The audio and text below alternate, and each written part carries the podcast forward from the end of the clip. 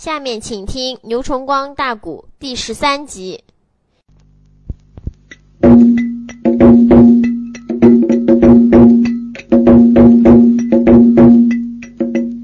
秦媚娘刚才冲开软麻穴，陷入内劲，又来了老少九个魔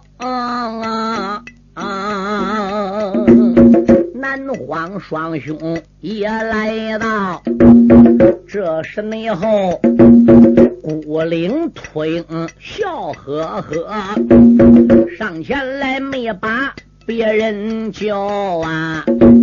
秦会长不知且听着，陷入内紧，你别按大家来得早啊！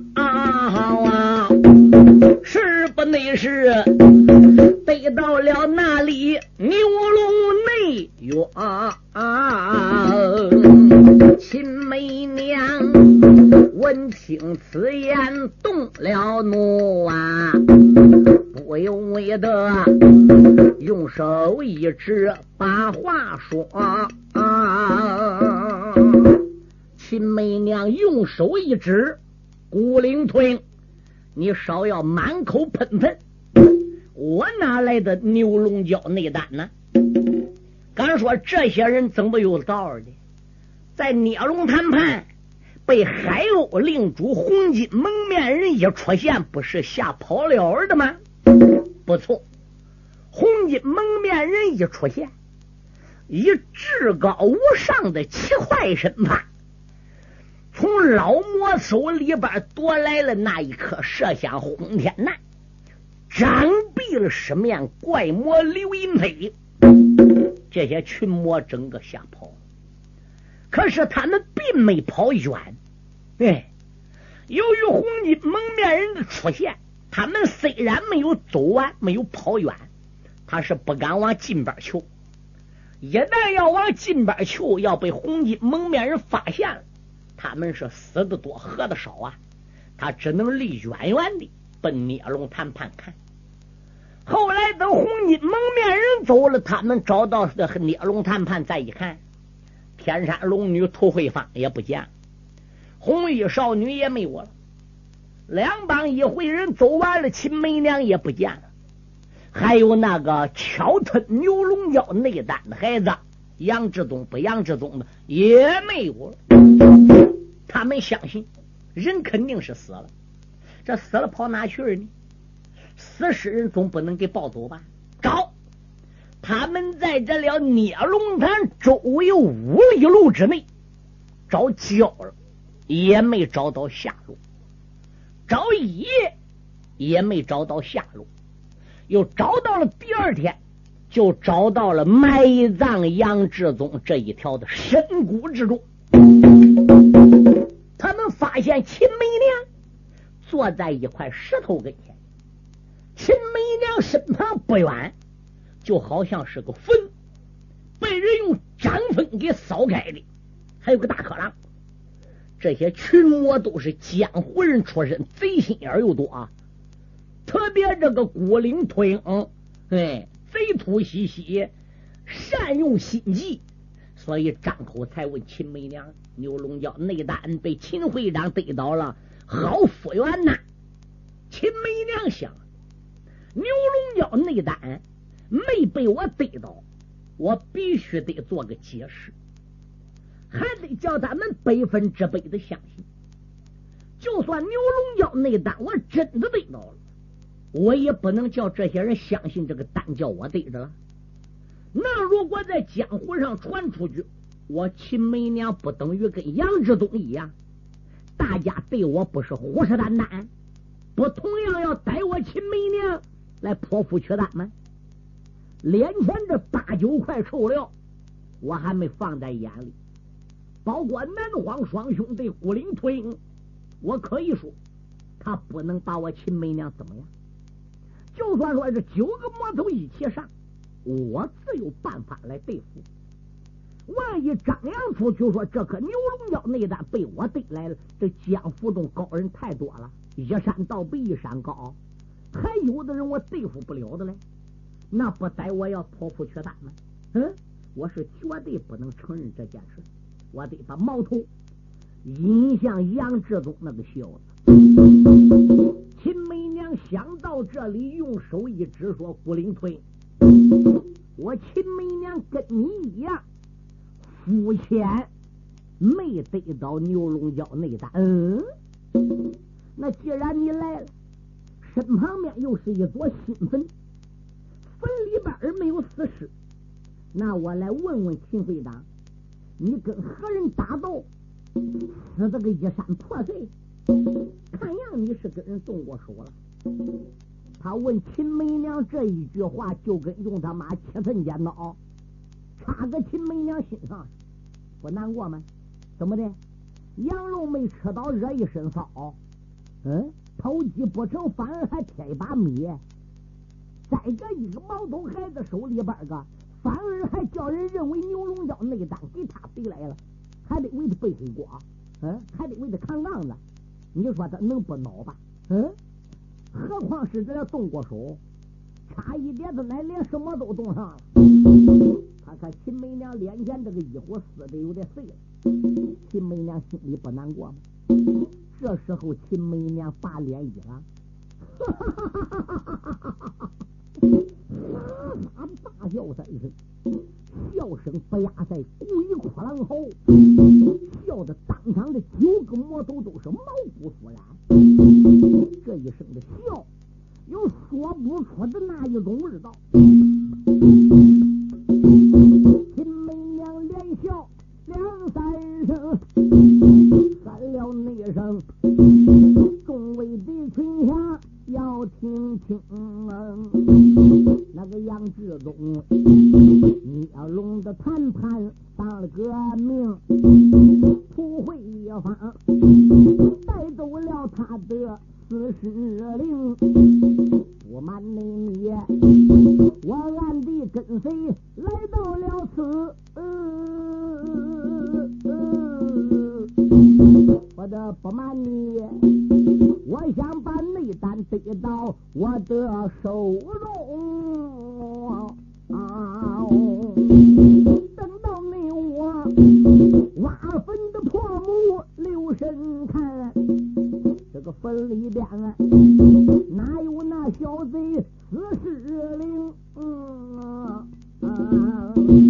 那孩子人小鬼大，是目光啊，才知道中了他的鸡牢笼。那小子人小鬼大是装死，我不错有8分盗墓，颇是取胆之心，可是我中人计了，上人当了。哎，那死尸哪儿去呢？这压根就没死。哎，他是跟涂慧芳一伙的联合的演这场戏。我把坟一给掘开了，姓杨那个小子跟涂慧芳出来了，联合动手想杀我灭口。情急之下，我与涂慧芳交了手，结果呢，涂慧芳败阵而走，那姓杨的小子也跟他一起走，我也受了内伤。刚才我坐在这调戏，刚刚才结束，你们就到了。你别说这个女人信口雌黄，没有影堪比瘪蛋还冤。9个魔头把头点点，还都相信他。砍这个空也怪会砍，砍的也怪巧。怎么的？他说涂慧芳跟杨志宗一伙的，大家不能不相信。他说涂慧芳跟杨志宗帮着大忙给救出青山，大伙也得相信。为什么？聂龙谈判涂慧芳为姓杨的杨志宗出多少力，舍命相救，大家都亲眼所见。他说028准跟杨志宗一伙的，群魔也不相信。唯独就说天山龙女跟杨志宗一伙的，那么群魔就相信。对，鬼影驼铃一抱拳，满面通红，喊道一声：“秦会长，刚才在下说话冒昧，若有得罪之处，还望海涵。我不该说出那样的牙长话，说内丹被你逮着了。好，我们就此告别。”说吧，孤岭秃鹰脚尖一点地，腾空而起，两掌一展，压在大鹏鸟从半空中走。南荒双雄一纵身说再见了秦会长，一纵身也走。其他那六个魔头一一告退。从此以后，江湖中就开始传开了一件事。什么事？17、8岁的少侠杨志宗在聂龙谈判巧吞牛龙角内丹，死后复生还阳。他们这些魔头，包括这个秦媚娘，故意把这个消息在江湖中张扬出去，好叫黑白两道的高手以杨志宗为目标，再逮到杨少侠来个剖腹取胆。压下了那一些群魔，我不表啊，插回你来。再说至宗少英豪，杨少侠，他这才撒迈脚踪往前进，脑海里一阵阵的翻波涛，什么的这一些大仇何时报？到何时能找到甘露帮内宝归朝？到何时我的高武功能长进啊？到何时那一些大仇能报销啊？这一内日正是少侠往前进，耳听得金铁叫鸣，耳旁来飘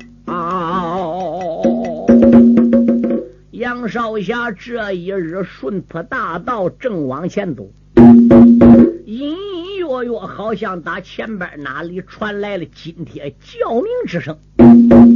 他紧走了一段路，再仔细旁听，好像还有怎么样打傻喊的声音。他迎着声音施展轻功身法，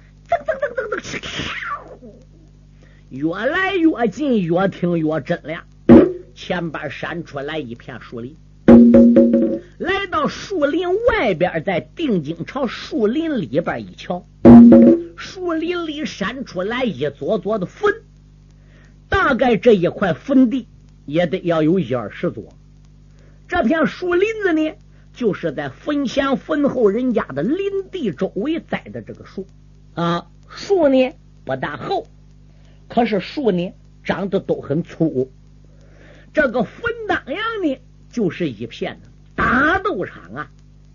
这时他躲在一块的树后边，仔细朝打斗场里一看，打斗场里边放倒有10几条死尸，少胳膊掉腿的，惨不忍睹。打斗场里现在还有4个人，有3名壮汉，年龄都在25、6，手里边都拿鬼头钢刀。当中央围着一位少女，这位少女17、8岁，一张白脸膛，白里透红，是红里透白，头上边戴的是黑缎子包金大脑，身上边穿的是黑缎子小一斤短打扮，腰里边杀的是黑水袋子，绣的是一只黑凤凰，下身穿的是黑绒衣，足上边蹬的是一双黑水的铜头铁六根绣鞋，终身穿黑是扯皮挂造，手里边拿一口宝剑。3名壮汉一个贫字行事，把这位17、8岁的姑娘围在当中。可是这位姑娘一口宝剑伸出鬼目，这3名壮汉还败在下风啊。杨志宗出到了打斗场外，他想上手，3个男的打一个姑娘，你想想这不是可恶啊？他想打抱不平，可是一看这位姑娘剑法凌厉，杀法骁勇，所以他才放下心来。他再朝打斗场的外围一看，就在这林地的周围，另在外还占有20多个闲人。这20多个闲着的人，有带剑的，有带枪的，有带酒葫芦的，甚至说还有个把2个的出家人。这20多个人，其中还有6、7个都是老者， 50多岁，一个个怎么样都是这了太阳穴高高隆起，看得出都是练过外家派的功夫的。心中暗想，那么多的武林高手，老有老的，少有少的，围着一个小女孩17、8岁干什么的呢？罢得了，我不如躲在树上边瞧瞧吧。由于战场上打得激烈，周围的人光顾奔战场看，杨志宗从林子外边来，大家都没注意，他脚尖一点地，纵在一棵的大树上，蹬在一个小树丫上，顺着树叶的树夹棒，朝人家这个林地当中的打斗场观看。树上那边扛着了少侠杨志宗，他对那桌打斗场里瞪双睛，那姑娘一口的宝剑人难当啊！可以你说3名的壮汉不能赢啊！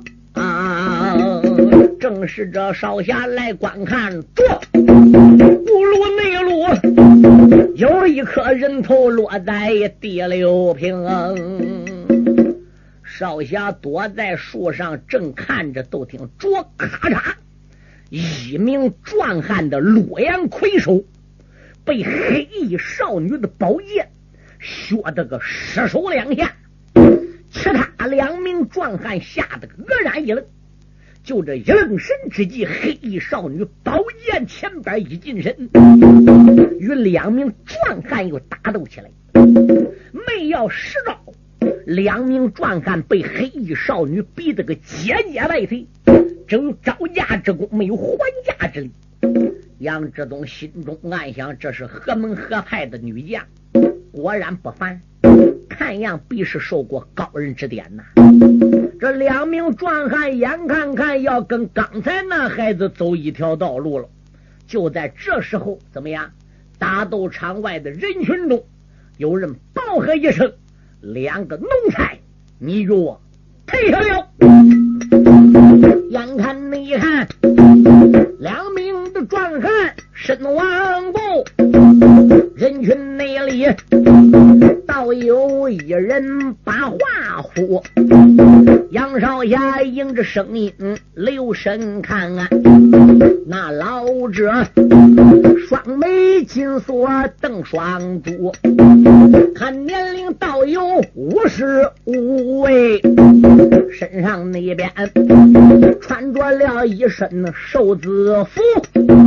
只见那他生就的一张大红脸呐，腰里那边啊有一口单刀光滑出，那老张2手背后开了个头啊，丫头你不知听清楚啊！50多岁的老者喝退2名壮汉，2手向背后一避，迈步奔黑衣姑娘走来，喝的一声：“丫头，听老夫相劝，你还是乖乖的把东西交于老夫。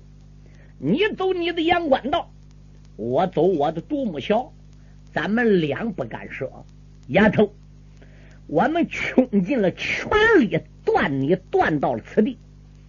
如今被我们重重包围之中，你说你不把东西交出来，你走着能方便吗？”嘿，黑衣少女哼了一声，右手拿剑，不退反进，潇洒大方，把右手的宝剑往左手的巴掌上边连拍2下。想要姑娘的东西可以，那得胜本姑娘这一口利剑，赢不了本姑娘掌中这一口利剑。想叫姑娘把东西交与你拿走，是比登天还难。长江后浪推前浪，一代新人换旧人。别看你年龄那么大，身怀内外双修的绝学，本姑娘可没放在眼里。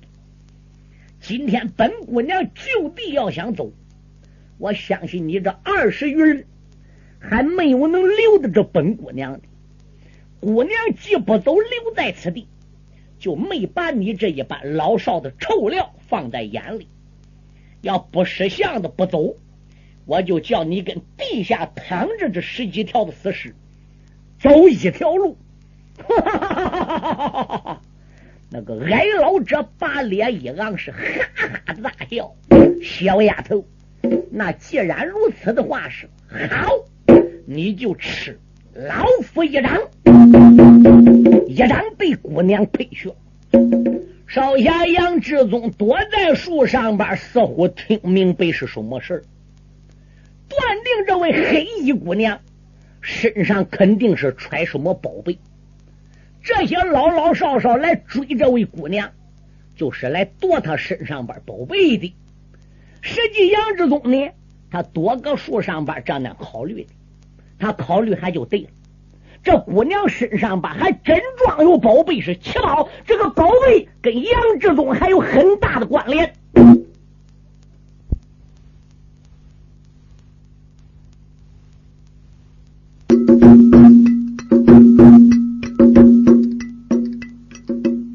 树上那边躲着了少侠杨志宗。这个打斗场嘞，如今也来了一老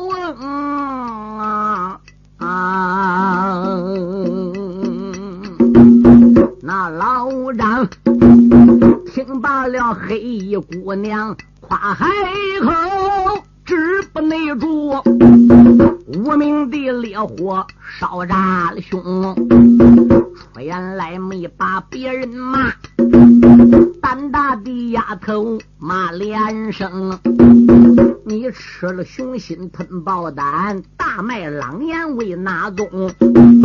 今日反倒老夫的手，我叫你风雷的掌下命送终。那老张说着闹来带着个怒，不由得双掌上边挂着个风，刷啦你啦两掌奔姑娘推了个去。而见你的就地三扎起狂风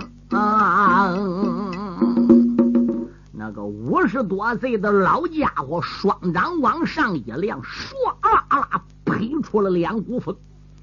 这2股风就地三大五，夹带着风雷之势，不亚在排山倒海，雷霆万钧。隐约约掌声中有雷声传来，对着黑衣姑娘配合。杨志宗机灵灵打个寒战，心里叫道：不好！老家伙掌上的功夫太厉害，有排山倒海之势。黑衣姑娘17、18岁，哪里能经得老家伙这2掌啊？这是杨志宗看在眼里，记在心里的。可是那黑衣姑娘2足扎稳，原地不动，以自己的左手护胸，右手持剑，宝剑往前一刺，往回一拉，剑在自己面前连绕3圈，以迅雷不及掩耳的速度，猛然用剑往前一劈，怎么没叫姑娘一刺一手一拳，再往外边一推，把那50多岁老掌推来的2掌风雷掌的掌力化于无形。老者的2掌掌风没有了，劲力也不见。那个红脸老者精灵打个寒战，了一声，心中暗想：这小丫头的武功剑道大出老夫的意料之外。那姑娘学了老掌的劲道之后，前边一近身，哗哗哗一完剑法，连刺6箭，逼得那50多岁的老江湖往后倒退3步之多，才险险躲过黑衣姑娘的6箭。哨响，杨志宗蹲在树上，暗暗把大拇指一竖，哟，这姑娘看起来果然是高人的门下受过一人的传授，就凭刚才这一招，把老者掌力化于无形，连刺六剑，逼得这个老江湖退了几步。那看起我杨志宗刚才还是低估了姑娘，看起来他还有拿手的绝活没使出来呀、啊！就在人群之中，腾腾腾一合身又窜出来三个老家伙，两个60多的，一个50多的，四个老家伙裹着黑衣姑娘一个人。黑衣姑娘一口宝剑，一一敌四。人群内中，如今又窜来三个人呐、啊，这四个主把姑娘包围在中心，黑衣的姑娘牙咬碎，一阵那阵无名的烈火撞顶门，人随他武功再高剑法快呀，一个人难敌众狼群，来往内往，如今也占有20趟啊！那姑娘面上冒汗，看得才真、啊、能让不跟重拳，好手不敌双拳。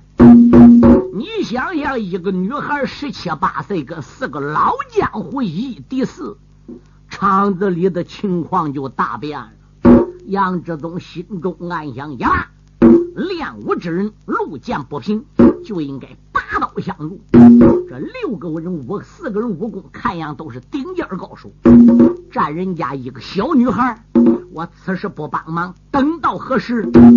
杨少你呀，他一合身形要往下去呀！哥哥哥哥哥哥哥哥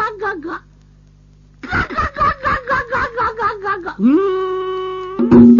他哪里传来了2声怪声音？这2声声音刚入耳，场子内里吓坏了江湖之中那些人。2声的怪笑刺耳传来，不亚在鬼哭狼嚎的难听。那四个老者吓得一动身，他还不如退到人群之中。20多名的这群侠，一个个怎么样？面色惨变，面如死灰，人哪里的乱管乱王？杨少侠心中暗想：江湖之大，无奇不有。刚才那四个老魔头包围着一位黑衣姑娘，要看那个情况，那就是不可一世。哎，这人还没现身，就这2声的怪笑不亚赛狼嚎，当场所有的人脸整个下变黑。那不用说，来者又不知是什么样的顶尖魔头喽，想必是能压倒在场的人喽。再看那位黑衣姑娘，花容惨变，听罢这2声怪笑，那姑娘也不由得拿剑的手连喝死2、3下。杨志宗就知道这个怪笑的人肯定是顶尖的魔头，唰，眼前一滑，这块打斗林地的场子当中现出来一个人，打东边来的，打西边来的，还是打南边来，还是打北边来，还是打天上掉下来，还是打地底钻出来的，在场的人包括树上蹲的、暗地隐藏的杨志宗都没有发现。这个人打哪里来的呢？立在了人场荡漾。杨志宗再一看，这个准儿，身高有8尺开外，瘦的个形如竹竿子，竹竿子什么样他都是什么样。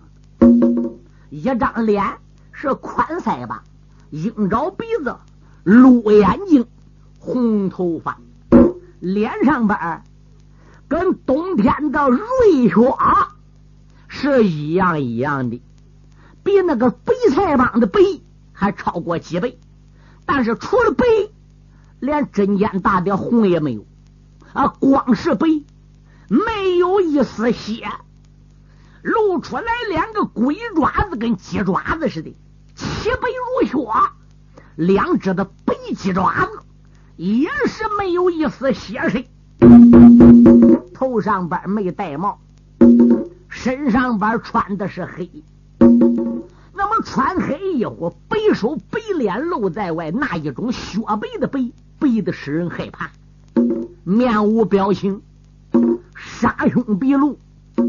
我当场一站，就凭那一副的长相，把当场的人整个吓得没有一个敢喘大气的。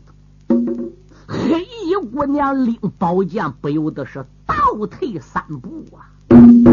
杨志宗心中暗想：怪哉，这又是江湖中什么样的人呢？嗯，他正在心里想着，就看这个白脸怪物又笑了，嘎嘎嘎嘎嘎嘎嘎嘎嘎嘎嘎嘎嘎！谁样的？给老夫给我滚！贼里说滚，顺手一扬，啊一声惨叫。人群中有一位老者倒下，那一位的老者正是刚才大战黑衣少女头一个上来的黄脸挨不得那儿的那个老头，迎着那个白脸老者手一扬处，他就一声惨叫，一头都栽倒，绝气就身亡。其他20多个人整个吓跑了，谁也没看出来这个白脸怪物扬手是用什么招数，还是用什么暗器把那红脸矮老者给打死了。哎，他打死过那个矮老者之后，转脸就向黑衣少女说来了：女娃娃，你叫什么名字？你是哪一门哪一欠的弟子？向老夫道来，老夫留你一条活命。白脸老怪把口开，老林的惊动黑衣女群差，昂首挺胸开了口，老怪不知听在怀。本姑娘我在哪门与哪派，何必的与你说明白，你走你的阳关道，为什么如今也到这里来？那老怪闻听的此言，咯咯的笑。女娃子不知听明白，我瞒的你，老夫今天来要宝。我劝你，快把个珍宝交出来！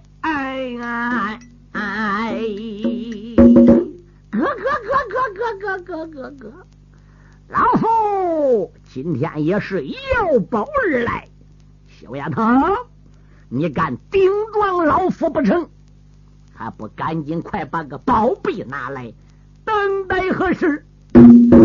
少爷杨志宗蹲在树上，心中暗想：哦，没出我所料。我刚才一看，20多个人包围这位姑娘，那红脸矮老头一上来，手伸说：“把宝贝拿出来给我吧！”我都知道这位姑娘是怀揣异宝。现在果然，这个白脸老怪也来要宝贝了。黑衣少女说要宝，这个宝贝乃是我家的东西，凭什么要交给你呀？老夫只要想要的东西，还非得要凭什么吗？就凭老夫今天往这块长地子上边个一站，女娃娃，你就应该把宝贝给我交出来。说你是交还是不交？不交又怎样？交了，我饶你不死，老夫网开一面；不交，老夫今天就叫你和他一样。嘴里说和他一样，用手就指刚才挨他一样掌打到的那个红脸的矮老者。黑衣少女和杨志宗也朝北面老怪手指的方向一看，不看便罢，一看，黑衣少女是亡魂皆冒，杨志宗的鸡皮疙瘩排成队往外钻。怎么样了？刚才那黄脸矮老者已经化成了一滩黑水了，一会也化没有了，肉也化没有了，骨子也化没有了，就剩一把头花落在原来那个地方。刚才一扬掌打倒，就这一转脸说几句话的功夫，肉骨的对一伙整个化完，变成一滩黑水，都落头花了。你说这种功夫不是令人可怕？黑衣少女用手一扎，你是北面僵尸怪瑞木桶，咯咯咯咯咯咯咯咯咯咯，哈哈哈哈！算你小丫头识相，你能一口道出老夫的名位，老夫今天破例就放你一条小命吧！啊！少侠杨志宗在树上边不听北面僵尸怪瑞木桶这几个字便罢，一听北面僵尸怪瑞木桶这几个字儿，杨志宗把牙关一咬，眉毛梢紧皱。哎呀，这不是我甘露帮血海深仇录上首页的五个人物吗？甘露帮血海深仇录上头一页子记载着五个人，这五个人是阴阳丑怪婆。阴是赤发一魔楚无定，阳是烈阳老怪北天雄，丑是天下第一丑翁不丹，怪就是北面僵尸怪瑞木桶，坡玉面阎罗坡盘旗鼓。哎呀呀，第一页记载着五个顶尖的魔头，我顶今天终于见到一个了，这一个就是写在第四里北面僵尸怪瑞木桶，此时不报仇，等待何时？黑衣美女道出了北面僵尸瑞木桶这个树上面，才冒了少侠杨志宗。嘴里边不骂的心里骂，暗暗你的老魔头不住骂连声。20年前武陵山总坛一场战呐，杀得咱血雨带腥风，老恩师一家八口死的惨呐，全帮的弟子死干净，要不是神医扁鹊把恩师救，老人那家他怎能暗地藏在望云峰啊？老人家他躲在那座藏军洞啊，终日地里边苦练功，为报仇老人家6次下山寨。甘露帮啊深仇录勾了6个名啊，最后的1次回山转呐，这个身后边啊跟来了赤发一魔楚无定，那个内贼杀了我师叔人2个，害死我师父老高龄。临死那前恩师在山洞里边对我讲啊，我一定的把师门冤仇学干净啊！今个那天巧遇你背面讲事怪，赶路那帮啊，这一笔小账要算清啊！他一和谁是要往下去？偶然那间啊，有一件事情记在了胸膛。杨志宗刚想下去报仇，猛然想起这个魔童武功盖世，黑眉道士闻名丧胆，望影而逃，兵退十里。谁个不怕背面僵尸怪瑞木童？他面无表情，压塞死尸，一张脸齐眉如雪，这个外号可没其家。瑞木童特别这一种掌法，我是亲眼所见了。那个老者刚才挨一掌，一时三刻就化为了血水子，化为了黑水子，骨头肉都烂了了。我的武功能比了那个老长吗？连那位老长就没成，他顺手一掌，随随便便的一掌。我要出去说报仇，他要知道我是国道热肠杨振环的门下，他要知道我是赶路帮弟子，他不斩尽杀绝，不要我这条小命吗？我杨志宗并非怕死之徒，只是什么大仇没报，我还不能死，那一块凤角没找住，我自己的亲密身世没找清，五母宝典失落的宝贝没有找着，恩师大仇未报。我现在要下去跟背面僵尸怪一照面说报仇，我是非死在他掌下不可呀！罢了，我忍耐一时，报仇是今后的事，等我找到我母宝典练废武功，我一个个好收拾。这是少侠心里想。背面僵尸怪这时候回过头来，按杨志宗藏身这个地方看那么一眼，哼了一声，杨志宗一大喊呐，心想我藏在这个地方还能叫老魔看见了吗？可是老魔没有吱声，把脸转向黑衣少女，把个背脊爪子一伸，丫头拿来吧，献出宝贝饶你一命，不交宝贝立时就叫你粉身碎骨。黑衣少女说，老匹夫，本姑娘我跟你